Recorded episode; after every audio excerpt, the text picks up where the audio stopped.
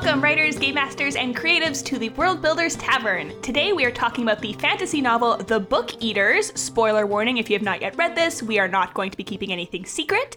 Grab an ale and pull up a chair. I'm Emma, your friendly barkeep, along with Allison, Hi. Christiana, Hello. and our very special guest, the author of The Book Eaters herself, Sunyi Dean. Welcome, Sunyi. Hi, thank you for having me. Welcome. Hi. Yeah, we're so glad to have you. Yeah. Uh, would you like to introduce yourself quickly for those listening?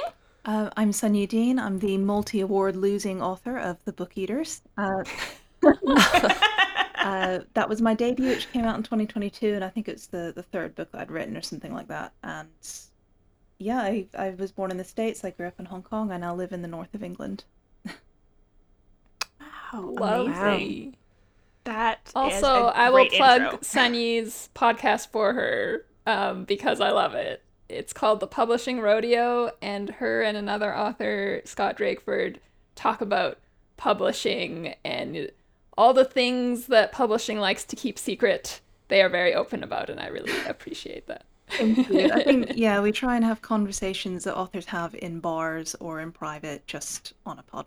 hmm Oh, I love that. That's awesome.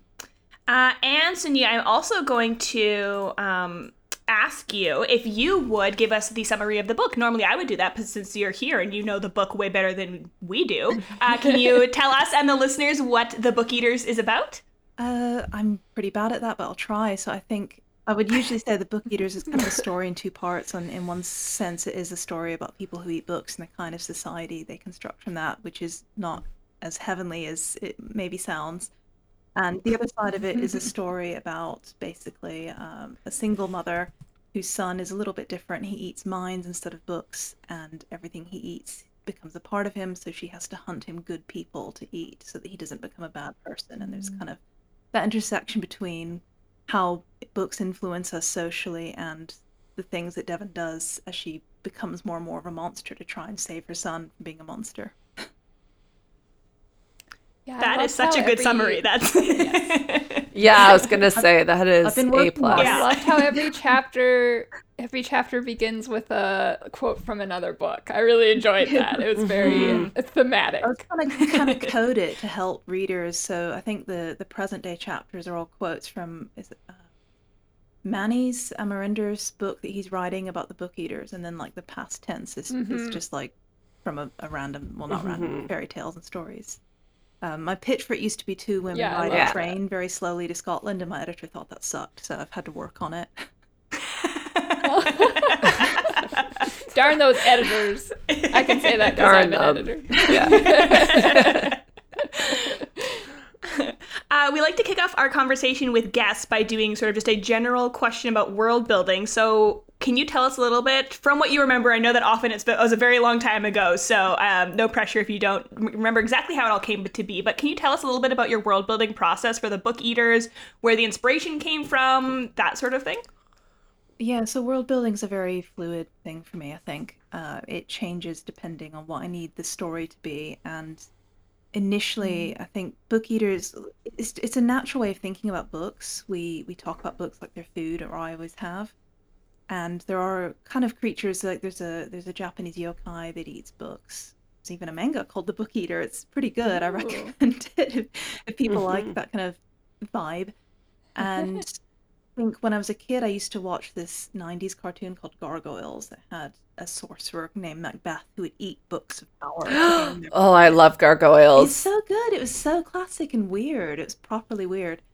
And I think that It's really so good. It's so good. Like, Yeah. swallowing books whole. It just, I don't know. Um, and it just, I think, had a lot of interesting discussion in it, and it was just, it was fun. Um, and I guess the the real issue of world building and book eaters is that it became very early on this pivot point for me where I had to think about how much of the world building I go into versus not. Because if you're writing more fantasy, just as like a, a market thing, um, fantasy readers like a lot of world building. We like to know details. We like to know all the colors of the dresses that they're wearing in every Wheel of Time novel. At least Robert Jordan thinks. Um, yes. most readers really don't care and they kind of don't they want they want to get to the story and the world building's just there to like add window dressing. So Yeah. How much I focused on Mm. the world building and how much I went into it became a, a, a big thing in the book, I think, more than the world building itself. Hmm.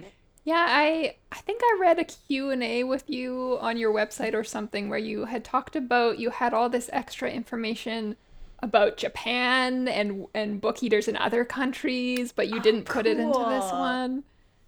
Yeah, I think So how do you decide what to put in and what to keep out? I think I sat down early on and thought, well, I want the focus to be about Devon and her son. I was most interested in the personal story, and that for me it was not exactly window dressing, but kind of that way. And that meant the story needed a really tight focus. I was trying to use like a domestic thriller structure for it, and the world building there Mm. just hmm kind of to support the story. Um, and I, I thought if I start, like, I did think about writing a story that explored the book eaters and the origin. I thought that would be a completely different book. That would be a very like Mhm. full on Mhm. fantasy, Yeah. proper dive, uh, kind of going straight into the magical. Um, so I kind of stayed away from that. And when I let the story be guided by Devon and her, what interested her, because she's not very academic and she's not really that interested in, in the, the, her people's path. So Yeah. Yeah. she she just took it in that direction and uh, i think everything else that didn't fit was cut uh, word counts are pretty strict Mm. these days for debuts Yeah. I think hmm for me at least, like uh Ali suggested the story knowing that I was gonna love it because I love vampires and I love anything even slightly weird. If it's weird, I'm gonna be on board kind of thing. Um, but what I really loved about the story is that at the end of the day, it was a story about like a single mom providing for her kid kind of thing. Like that's what it was.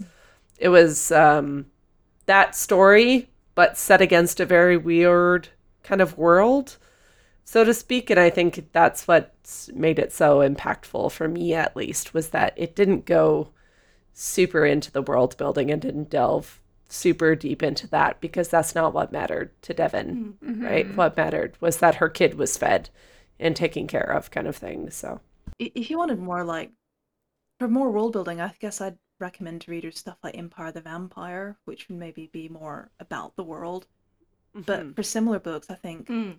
yeah, I don't know if you've ever read it, but Night's Edge by Liz Kerin, which came out recently, and that is like a, a single mother daughter vampire thing, but it's Mm. it, it's different from Book Eaters, but some similar kinds of things. It's really interesting if you like that kind of thing.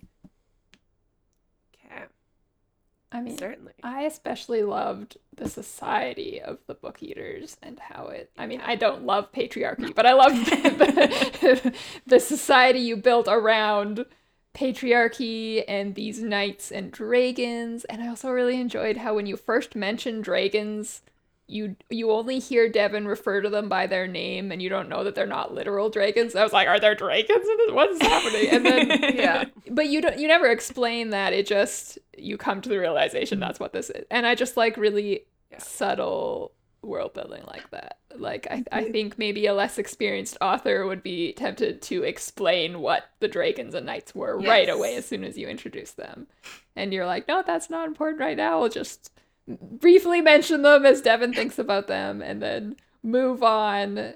So i think that that is really good advice for for listening writers just knowing when to info dump i guess. Mm. I think a lot of the books I read growing up were very uh, like Gene Wolfe books that he just drops you into the story and there's no explanation. You sink or swim. so. Hmm Yeah. i love that approach though. It it really i, do enjoy it a lot it makes a world feel lived in like okay i have to get my bearings because this is an actual place and not something that's just been created for me sort of feeling which is really nice. Yeah. uh, i was just going to ask whether if you can remember or if it's a chicken and egg sort of situation about whether kind of the plot came first like did devon come first or did the world of the book eaters come first or how did those two develop in your in your crafting process? Uh, so I'm not sure which exactly one was first, but there was the the very first short story I ever wrote, which was sometime after I'd written my first novel. Actually, it might have been sometime after I'd written my second novel. I started to write short stories, and it was called, uh, oh shoot, what was it called? Deserted Lies the City, and it was like a post-apocalyptic biblical story about a woman and her half angel son, and they were traveling through all these destroyed towns. And you know, every time her son throws a tantrum, he would like set the towns on fire, and they'd have to move on. and it was like it was okay, but it was. I mean, there's not a lot of interest in that kind of fiction, post-apocalyptic biblical fiction, and it had lots of issues. Uh, but later on, when I was starting to work on Book Eaters, I think the very first incarnation, it was more. It would have fit in like a like a Edgar Allan Poe anthology or something. It was about like a guy that comes to stay in, in the house of Yeah. this creepy lady that's basically hired him to write poetry, and and then he slowly figures out that, that she's mm-hmm. not what what he thinks she is. And then it morphed into a story about a guy who meets a strange woman on a a chat room and he eventually finds out she's a book eater and in both of those both of those iterations any anything any literature that they ate is like taken from the mind of the artist. And i think at some point i realized that i could pair the dynamic of book eating with the the mother's dangerous child thing going on in that short Mm. fiction and then it just came together after that um that was very long sorry No, that's Oh, great. No, that's- listen to you. So we want to hear you talk. Yes, yeah. Oh, one thing I wanted to ask you about was how did you decide that book eaters have no imagination? And is that Yeah. literally do they not have imagination or have they just been c- culturized to think that? maybe a bit of both but i think i think there were too many ideas in the book that i never really some of them i really didn't explore enough or very well and and one of them i was interested in is just the idea that they are basically the sum total of what they consume and that devon is a little different she got to Mm. read some books instead of just eating them and that there's like a difference between Mhm. processing data and just storing it and there was never space on the Mm. page for that so Mhm. Um but i think humans are not mean, very what- creative either That's- i think i think we're very I'm- stuck in our road obsessed with that like description of like it's such an existential thing, right? Like you could look at like a man is but the sum of his actions and this like very disappointing kind of like oh, I'm just what I do. But also you're like I'm just what I do kind of thing like in a more like uplifting like, you know. So and I think Devon is a fantastic example of that in a society where it is we are just what we consume. You could take that as like a very i guess mm. like kind of like depressing and sad approach to existence or you could take it as this very like uplifting and thrilling way of like i'm just what i consume. I'm going to consume everything. I'm going to be everything right? Like Yeah. that's at least kind of how i felt about devon reading it where i was it was very you know forced to read just fairy tales and cautionary tales and all those unfortunately systemically appropriate stories for young girls kind of thing. Um but then choosing instead like no i'm gonna eat magazines. I'm gonna eat all these things. Go i'm gonna sneak into my dad's tower and eat all these forbidden books kind of thing right? Like it's uh it's the same consequences but played out in very different ways. And i, I was fascinated by I it I think evangelicals, because my my editor is sort of evangelical, and uh, my agent and me and a lot of my beta readers, they kind of saw that as I think for us it was we've had that experience of where you grow up and you kind of are the knowledge that you're given, but Mhm. you know there were a lot of thin books for me when I was growing up, and reading them was Mm, mind blowing. And when you realize that there are other people out there who live completely different lives and they think about the world in a different way, it's like like you've seen a new universe for the first time. And books have power to Yeah. control, but also to kind of open up your brain in really cool Mm. ways. I really enjoyed the world building that put Devon into the really difficult position of, like you said in your summary, having to find good people to murder. Yeah. Because sometimes, you know, it, you see in some shows like like Dexter, for example, where it's like, well, I have to kill, but I'm gonna kill bad people, and then it's okay. But this is quite like she can. Death She has to yeah. kill good people, or her son will become like because he becomes what he in the same way he becomes what he consumes, but it's minds. And I just thought that that was like a great way to add tension and she clearly doesn't like this Mhm. about herself but she's going to do everything for her son and like what a great way to illustrate that relationship and also the wedge that it drives between them like the fact that he never calls her mom he only calls her Devon because they do have to do these horrible things with each other and to each other and for each other it's just it's heartbreaking and also like great, like in the heartbreaking in the Yeah. best way. I do love that too. I, yeah, Good that- show. Yes. oh yeah, I realized I didn't actually put a question there. I was just like saying things that I liked, We but just- like we just Um, we like this and we like that. and- yeah. Oh, speaking of like, I really liked that Devon plays video games with. Um, yes. what's the final name? line being like Jero. humming the Mario theme song. Yes, as like, as a big old Get it, gamer, Cai. I was very Yeah. happy about that. Are, Yeah. are you a gamer, Sunyi? yeah. Uh, n- funnily enough, not Lara Croft, but then because of when the novel was set, it was kind of like yeah, it's Lara Croft. Mm. Oh yeah. like that would Yeah, be the game. Technically, Yeah. Lara Croft wouldn't have come out for like a year or two. Um, but I've not had any angry emails about this. this fact. if people are more upset about when a video game was released versus someone having a proboscis tongue to read people's minds, their priorities Yeah. are weird. Also, this is kind of an alternate Earth, so who's to say in the Earth where there are book eaters, you know, Lara Croft didn't come out two years Maybe earlier. That's what I mean. Yeah. the butterfly That's effect, the right? thing you would get hung up on? Really? Okay. I just I liked that she was consuming stories in all sorts of ways, and video games was one of them. Yeah. So that was interesting. hmm Um, and then the fact that they can't write, I was like, oh my, how would you even function? Like, no wonder they're set Die. back Yeah. in like 1800s ish society. It seems was that the the kind of idea? I, I think there are there are a couple of things. At first, is I thought if they can write, they'll just feed themselves constantly. Like they would just live in like a. Mm. Uh, yeah. Oh, I didn't even Uh, but the other side of it is it was because initially I gave them more of a yokai background until I did some really kind of soul searching on that and thought, you know, I'm really, really not the person to write about this.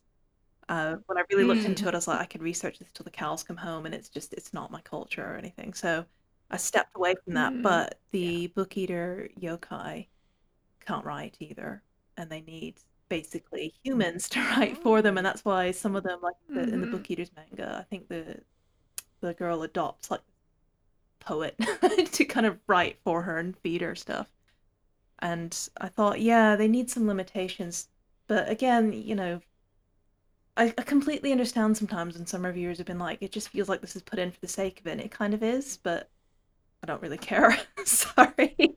I think it makes I- sense. I disagree. Yeah, I'll strongly disagree with those reviewers. I'll fist fight them in the parking lot if I need to. I think that makes perfect sense. I I also saw a review complaining about well this book should have just been set in the 1800s because it, or something like that and I was like that's the point though that this society is stuck in this kind of old fashioned movement that they can't really move out of and in there but yet they're in the present world. I just loved the dichotomy. I thought it was really good. Yeah, Yeah. I think there's a an as- there's there's some issues of British culture as well that didn't because I didn't think it would even I didn't even think Mm. about the American market, which you're supposed to when you write. But I thought I really just wanted to do a book for British Ah. people set in Britain because Brits love to navel Uh-huh. gaze, love Mhm. books set in Yeah. the country, and there there is like a whole class divide here where.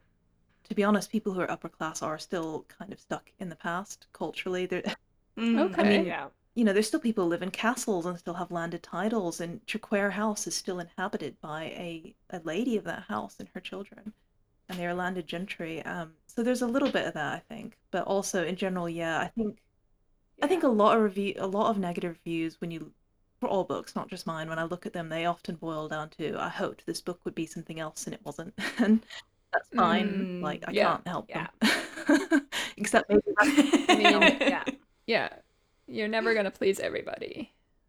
So. exactly. I want to. This is my opportunity. Emma and I were chatting about this in our little group chat. Your descriptions of physically eating books made me want to physically eat a book so bad. like I don't know how to. It, like it sounded so satisfying, like chomping through and tasting the ink and everything, and like the description of like magazines since they have like more ink being kind of like sour and bitter and stuff. I was I've never eaten a book before. Hand on my heart, I promise. I've never just chomped through an entire book. Um, but somehow I was like, yes, that's exactly what it would taste like. Like, how did you like come to that? I'm just so deeply curious. Like, how? what was your kind of like thought process with that? Uh, so I guess my first thought process there is there's actually an Orbit editor called Brit. uh, I'm not sure to say her surname. Hvide, and she's talked on Twitter before about basically she has a form of synesthesia where books have a taste to her. And uh, she did a thread once, if I can find it at some point, but she did a thread once about um, how when she reads submissions, she's drawn to books of certain tastes, and you know some of them will be like coppery or sweet or whatever. But it's a bit different for her because she's got food to compare to. So one of the things I thought about is that I can't Mm. compare it to food because they won't Yeah. really know what that tastes like. So um, there was Yeah. a no book eating, but maybe a lot of page licking just to like test it out. Ah. I love Um. That's so good. yeah, I guess just trial and error, and I don't know, just fun. And um, I do have a lot of friends with synesthesia, and they actually have good suggestions for stuff because they they experience things differently. Yeah. Oh, that's really neat. That's very neat. That is super neat.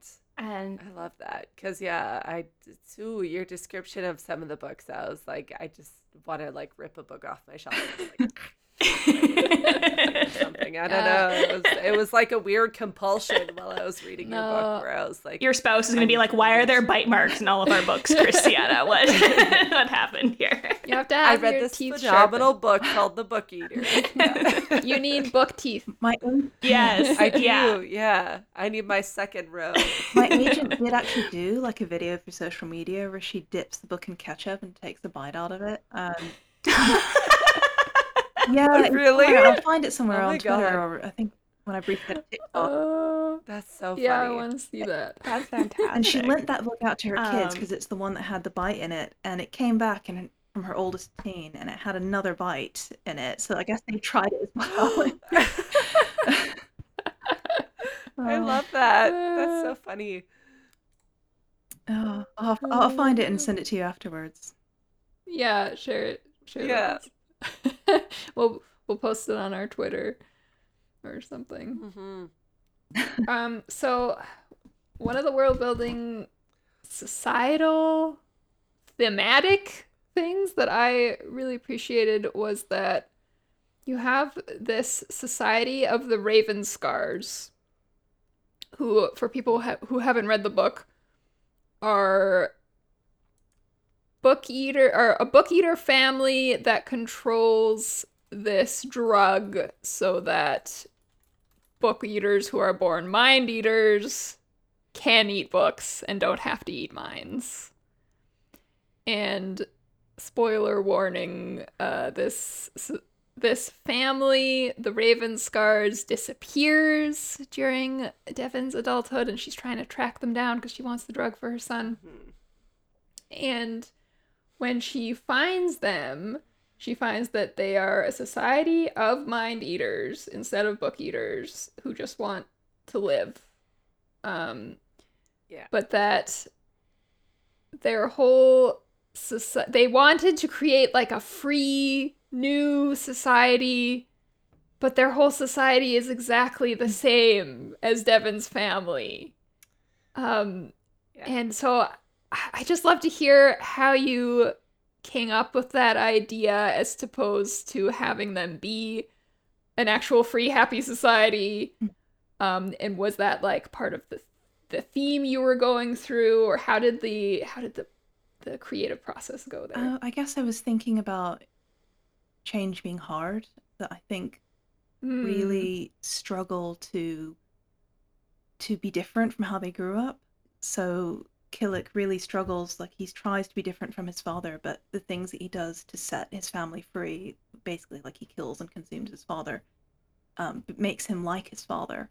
So he becomes, you know, the the same kind of perpetrator. He doesn't know how to break free from that mold. He doesn't understand that he himself is in in a very fundamental way part of the problem doesn't know how to Mhm. recreate anything different and i think i don't know because i in some ways i can be a, little radical i guess with, with that side of feminism I, I feel like you can't really fix patriarchy you need something entirely different that's just how I feel about it. Mhm. So I Yeah. think Yep. Killick trying to it was never going to work. Rightfully so, I will say. Yeah. Yeah, I think Killick trying to fix it was never going to work, and that that was what that was sort of about for me. And in the same way that, that I think for me, like it's whatever the readers feel, but for me, Devon fails in her efforts to to be different, to protect Cai from, uh, you know, she fails basically in her promise to him at the end. He does have to consume someone else, even though she tells him he won't. Mhm. Becomes the thing she's trying to Mhm. protect him from, despite everything she's sacrificed. And I think all of that's just tied up in change is very, very difficult and slow and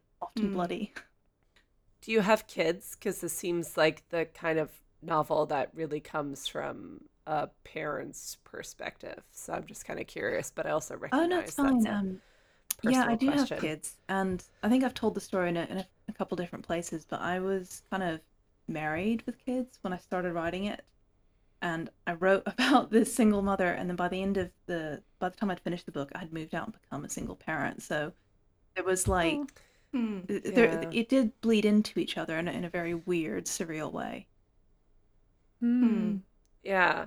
No, I could it the like uh the you're so thoughtful about your writing and you're Thanks. so passionate and like it it really like I don't have kids kind of thing, but I you're so and wonderfully descriptive and also like I don't have kids, but I have nibblings. I have nieces and nephews kind of thing and like seeing some of the descriptions I was like I'm assuming this is a mom writing a mom Yeah. kind of thing. You know what I mean? Like I could kind of see it sometimes where I was like, oh, the only way um, this is so accurate and so like punches me right in the gut.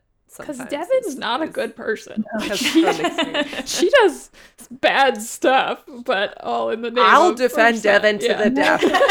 Devon is a fantastic person. She- She's she's doing everything she can for her kid. become a bad What else can you more like? What more can you ask? I, I think she has mom become a bad person, so. but for me, I was interested in the process by which good people become be- kind of bad, and that's not say she can Yeah. Hmm. but Yeah, exactly. uh, and definitely it's not a, it's not a, like a pro. I think I've seen that from some of the Illumicrate folk, like reviewers and stuff, where they they were like, "Oh, this is a pro parenting book," and it's really not. Like if you read that book and you think, "Wow, this is a great picture of parenting," we have like really. No. I don't know about. I was yeah. No, I read that as a not parent and thought, Yeah. thank, thank God, I don't Oh, I have to I don't to do this. in that No, I- situation. I, always tell people don't Yeah. have kids because if they want them, they'll have them anyway. Um, and if they're not sure, then exactly. Yeah. you know it's really it's hard and Yeah. it's, it's a hard thing to do and they're they're kind of for women it will really limit you in life in some ways and that's kind of worth Hmm. knowing hmm hmm Yeah. I thought it was Yeah. a really interesting take on we often see sort of love as a motivator, especially I think in in fantasy and sci-fi, like that's a big there's often, you know, the love oh, love conquers all, love is what will get us through and it does, but then I like that this is kind of the darker side of love as a motivator of like I think there's specifically a line that's like this is what love will make you do, like that sort of thing and seeing it as the oh yeah, this can motivate you to do some evil stuff uh, for people that you care about, which is a great Yeah. turn of a trope, which is fantastic. Yeah. Oh, it's the, the early scene where Devon has her daughter and then has to give her up. Mm. Oh my Oh. goodness, that was so hard to read. Particularly because you Yeah. can see it. At least I, I assume other people could see it coming, and Devon can't. Mm. She she thinks she's gonna Yeah. beat the society and be able to see her stay there with her daughter, and then they're like, no. Yeah. That ripped me Yeah. up for sure. Yeah. Yeah. In the best way. Yeah. I say ripped up in the best way. We Yeah. love to be torn to shreds. we like to be Yes. tortured by stories.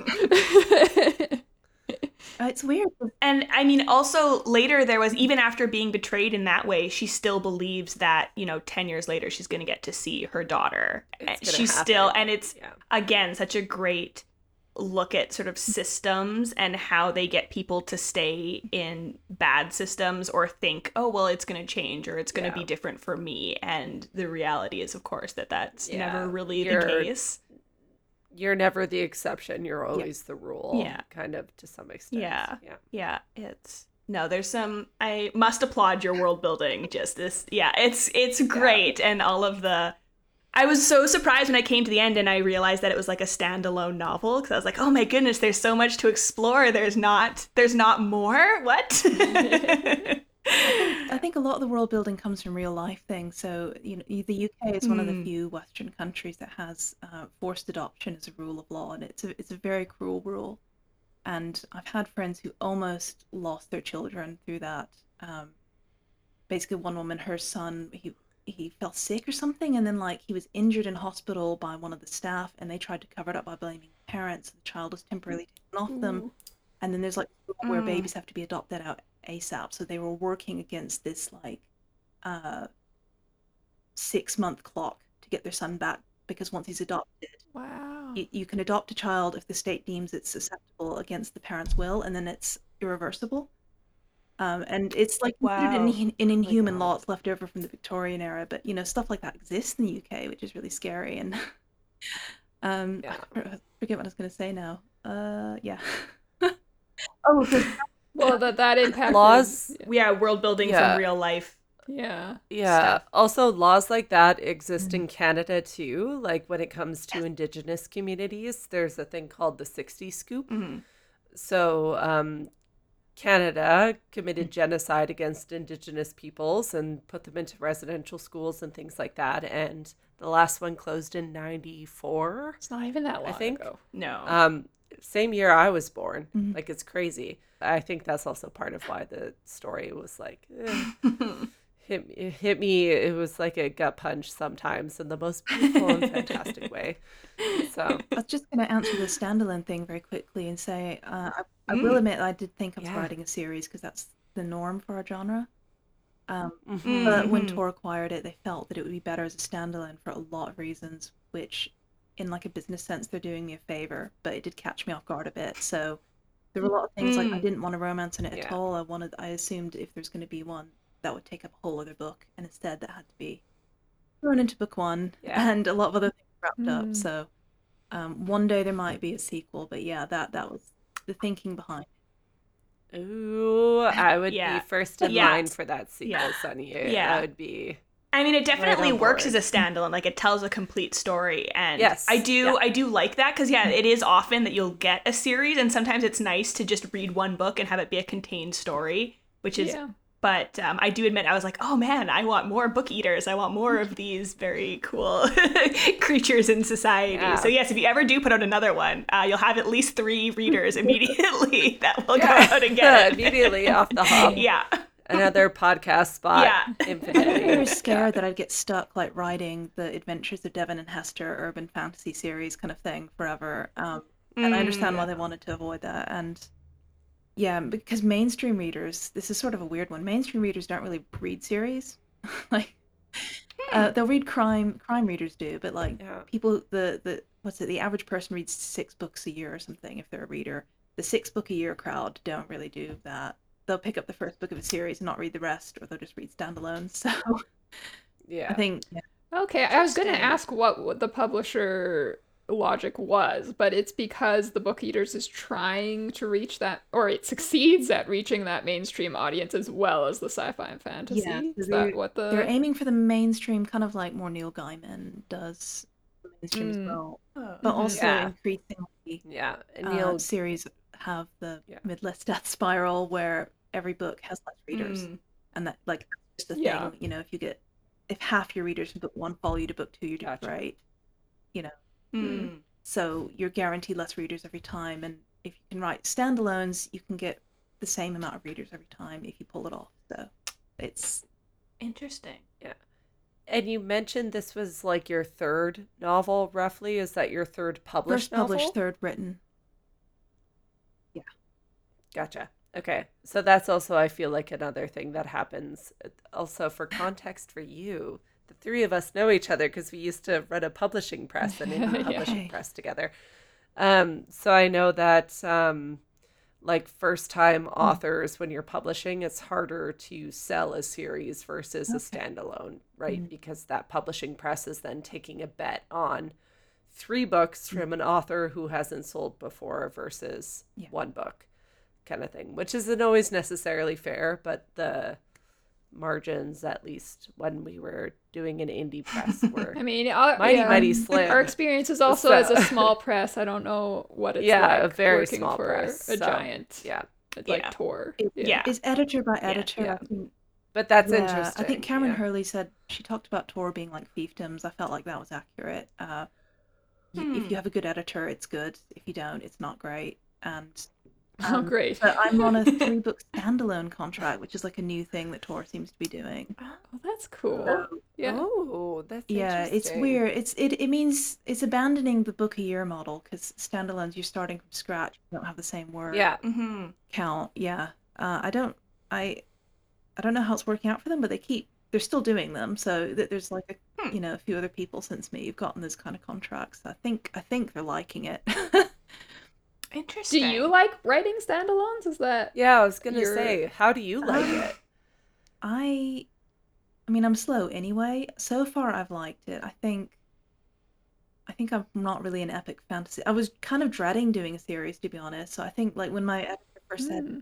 we don't Okay. envision Book Eaters as a series, and I think she's expecting pushback. I was like, great. Perfect. I'm tired of it. Just tired of working on it. If I wrote another Book Eaters one, it would be standalone, same world, if that makes sense. Hmm. Mhm. Mhm. So, Yeah. yeah. Yeah. It- I didn't mind, but it is a lot of work. It's it's very daunting to start throw everything out, start from Mhm. scratch, do the same again, but not too similar, but not too different. Yeah, build a new world. Yeah, Yeah. yeah. Hello, World Builders. Emma here. Did you know that the World Builders Tavern has a free Discord community for sci fi and fantasy writers? Get encouragement for that novel you're working on, participate in the monthly flash fiction challenges, and, of course, geek out about world building. Follow the link in the show notes to join. Well, that seems like a great way to segue to our next segment, which is generally where we would do proprietor's pick and say, if you like this, you might like this other thing. But instead, we're going to ask you uh, if there's anything that you can tell us about what comes next. What's your next project? Is there anything you're working on? Is there anything you're excited to do? Of course, you know, you can't, we know that there's um, can't privacy and us. stuff. Yeah. So, but, but if there's anything that you can Yeah. tell us about kind of what comes next, we would love to hear it. Well, I've taken so long on book two that I'm now working on two books simultaneously, which is very smart and definitely not going to backfire. Uh, yeah. Sounds really relaxing. yeah. yeah. So, actually, one of the books is it's uh, the second book I wrote, which I found an agent with, and we queried, and it died horribly on sub. And since then, like I've written Book Eaters and then another book, and I've looked at it and gone, okay, I see everything that's wrong with it. So I've actually rewritten that and submitted it to Tor, and they had thoughts on Mm. it, but they did like it.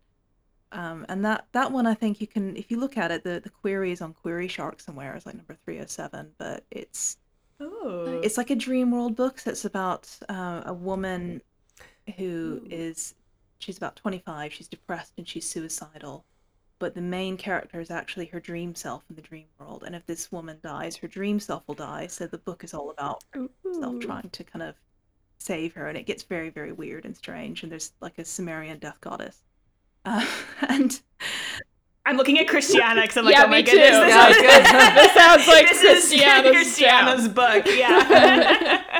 Is that me as the main character? Yeah, no, that sounds so incredible. I love that. I'll, I'll, I'll put a link to it because i can't yeah there's the query shark i submitted that ago. Yes, I will. Hmm, if you ever need a little tiny freak as a, as a reader, I'm I'm your little freak on call. So Um, the other one I started writing and then took so long on, it's it's very different. It's like a historical fantasy and it's set in Hong Kong and it kind of goes between Kowloon Walled City in the 1960s and the the outlying rural islands, the Ghost Islands, uh, uh, in the kind of during World War II. Because I think there's actually not a lot known about Hong Kong in that period in the West. So it is a ghost story and a kind of love story and a revenge story that spans a lot of decades. so I'm not explaining it very well. That sounds delightful. I feel like, yeah, that would get a lot of interest. I feel like Mhm. off of, uh, again, me being a little weirdo, at least me saying, I think that would get a lot of interest. Um, but yeah, you're right. Like that kind of like section of history is lost a lot and people vaguely know of it but not a lot kind of thing and I think that would be that sounds fascinating. Yeah, those, it sounds like you really write books that toe the line of sci-fi fantasy and Actual what's the other word? Fiction? yeah. the the more broader audience really well. So if Yeah. uh, listeners are interested in writing that kind of balanced story, I would say check out Sunyi's writing because Mhm. it's a good master class in how to do that. I'd also recommend uh, and Library I- at Mount Char, I guess, which is a bit of an older book now, but I think it's yes. weird and dark and kind of does that line very well. hmm I remember I remember that one coming out and it Mm. being uh, a big deal. Yeah. Yeah, and then he didn't write any more. I don't know what happened with that. Uh, Oh. One hit wonder. uh, yeah. Happens in the publishing world too. hmm yeah. Um, but that's another. We're doing so with our segues today because that's another great segue talking about you know what listeners can take away uh, to our final section where we're going to talk about advice. So um, usually we just pick advice from what we've uh, been talking about and how listeners can apply it to their own worlds. So Sunyi, it doesn't necessarily have to be from book eaters, but if you were going to give um, someone who's world building advice on world building, what would you say is an important thing to keep in mind? I guess keep in mind your goals. I won't say don't focus on world building because some books are about that. Like some of China Miéville's books, are, like Mm. The Scar, it's just all world building, and that's fine. But I think it Mhm. doesn't have to be sacred. And I, I change mine all the time. I bend it and twist it, and for me, the characters are the goal and the, the thing that I focus on. But that's different for every writer. Um, and obviously, world building disease is a very real thing in fantasy. I think a lot of people suffer that when Mm. they're they're just getting their feet wet. Yeah. Yeah. Yeah. No. I feel like I'm gonna get it doesn't have to be sacred tattooed somewhere or something like that. So salient and perfect. Sometimes you just got to do the thing. Yeah. You know, it doesn't have to be sacred. That's such a salient way to put it. Mhm. Yeah. So Yeah. Uh, and then, Allie, do you have something from our conversation or from when you were reading the book eaters that you think listeners can apply to their world building? really liked how the book eaters weaves together world building with theme like Sunyi wanted or Sunyi said some really neat things about pa- or neat truthful things about patriarchy and you you know eating information becoming who you are changing is difficult i just found it all wove together really well. And so I'm curious, Sunyi. So I'm I'm gonna make you give give advice for me. um, did you plan that, like the themes, or did they just kind of come out as you were writing? I think I try and always follow Gene Wolfe's advice because he's, he's smarter than me, so I use his, which is that the, the goal of a novel is to always entertain the reader, and if you're there to lecture, Mm. don't write, become a sociology professor. Uh, which, Hmm. like, you know, if you've read his books and they're so Oh my God, literary and allegorical and dripping with themes, and if he's saying that, that you know, I think the themes do come out and you can't really stop them. It's like trying to stop a pot boiling over. Mm. So So that's really good advice. Then just just write your story, and your your themes Mhm. will come. hmm Yeah. yeah. Yeah. I mean, that's what makes it organic too. I think sometimes when you feel like you're being beaten over the head with a theme, I think maybe that's when Mhm. it's someone was trying to tell you, as opposed to if it's a theme that you're, you know, passionate about or you think is important, it's going to come through your writing no matter what. So you don't have to force it. Or you can also do it on subsequent drafts. Like you can write your draft and then go back and be like, Yeah. "Oh, I see a theme. Look at that. I didn't even know that that was that was there. I'll, let me highlight this." Uh, Christiana, what world building advice do you have for listeners based on book eaters and our conversation today? Um, I think that sometimes you can transpose what is like realistically a very simple and emotional story onto a different world, right? Like the story of a mother providing for her child that's existed since time immemorial. So, can you put it on a world that's different? Can you put it on a world that's a little weird? Like, how can you kind of how does the world change that story? And there's nothing wrong with picking a story that is kind of universally relatable. Um, it's how can you kind of apply to a world that makes it a little bit Mm, different, mhm. kind of thing, right? Like the story of a mother providing for her child, even as not a mother, it still hurts my feelings in the best ways, kind of thing, right? Um, but how do you make it a little different? And what's different about Sunyi's phenomenal writing is the book eaters and that kind of society and that sort of thing. So it's okay to use tropes. Mm, It's mhm. just I how love do you tropes. apply it? Yeah, Yeah. how do you apply it to kind of a different, different society, different world? hmm And one thing that sticks out to me from our conversation in the Book Eaters is the reminder that inspiration for world building comes from anywhere and everywhere, and it Yeah. All meshes together. You can take inspiration from one area of your life, you know, from history that you like, from an experience your friend had, from a song lyric you heard once, and you can mesh it all together. And it's sort of like it's a mosaic and a melting pot and it becomes something entirely new. So like be on the lookout for things. If you see something or you hear something that you think is cool, write it down. Like if you're like that's a really cool fish, like write down the type of fish and include it and maybe it'll come up somewhere and it'll be a really cool fantasy creature is this weird fish. So be inspired. The world is super inspiring. Yeah. Um, but with that, unfortunately, I have to say that it is closing time. Uh, thank you so much, Sunyi, for being here with us. Thank you to our listeners for joining us at the tavern. Uh, of course, you can find the World Builders on Discord. We're also on Twitter at WB Tavern Pod, and we're on TikTok at World Builders Tavern. And Sunyi, where can listeners find you on the internet if you wish to be found? Uh, I still have a presence on dying Twitter. I'm not going to call it the letter. uh, Yeah, no, we refuse to call it X. It's Yeah. no. yeah. Yeah. I don't, It's a yeah, I personal. don't get it very much, to be honest. I think every time I check it, it just depresses me a bit. I'm on Blue Sky a little bit, probably Mm. more on Instagram and Facebook, but I do have a website which is more or less update, and um, there's also the Publishing Rodeo website which has all our show notes and stuff, and, and that's that's uh, I guess our Twitter, the Publishing Rodeo Twitter and Blue Sky will tell people when a new episode is down. Awesome, cool. We'll put links to all of that in our show notes. We're also going to put a link to that uh, Query Shark queries that people can check that out. Uh, definitely listen it, listen to Sunyi's podcast. That was the Publishing Rodeo. Is Yeah. am I saying that? That's right. yeah. remembering that correctly. Really Check good. that out. Um, and of course, if you want more uh, content from World Builders Tavern, you can always join our Patreon at patreon.com slash world will oh my goodness, you won't be able to find it if I can't pronounce it, at patreon.com slash world builders tavern for extra content such as our after hours episodes and behind the scenes updates. And with that, everybody, you gotta scram. Bye. Get out of here.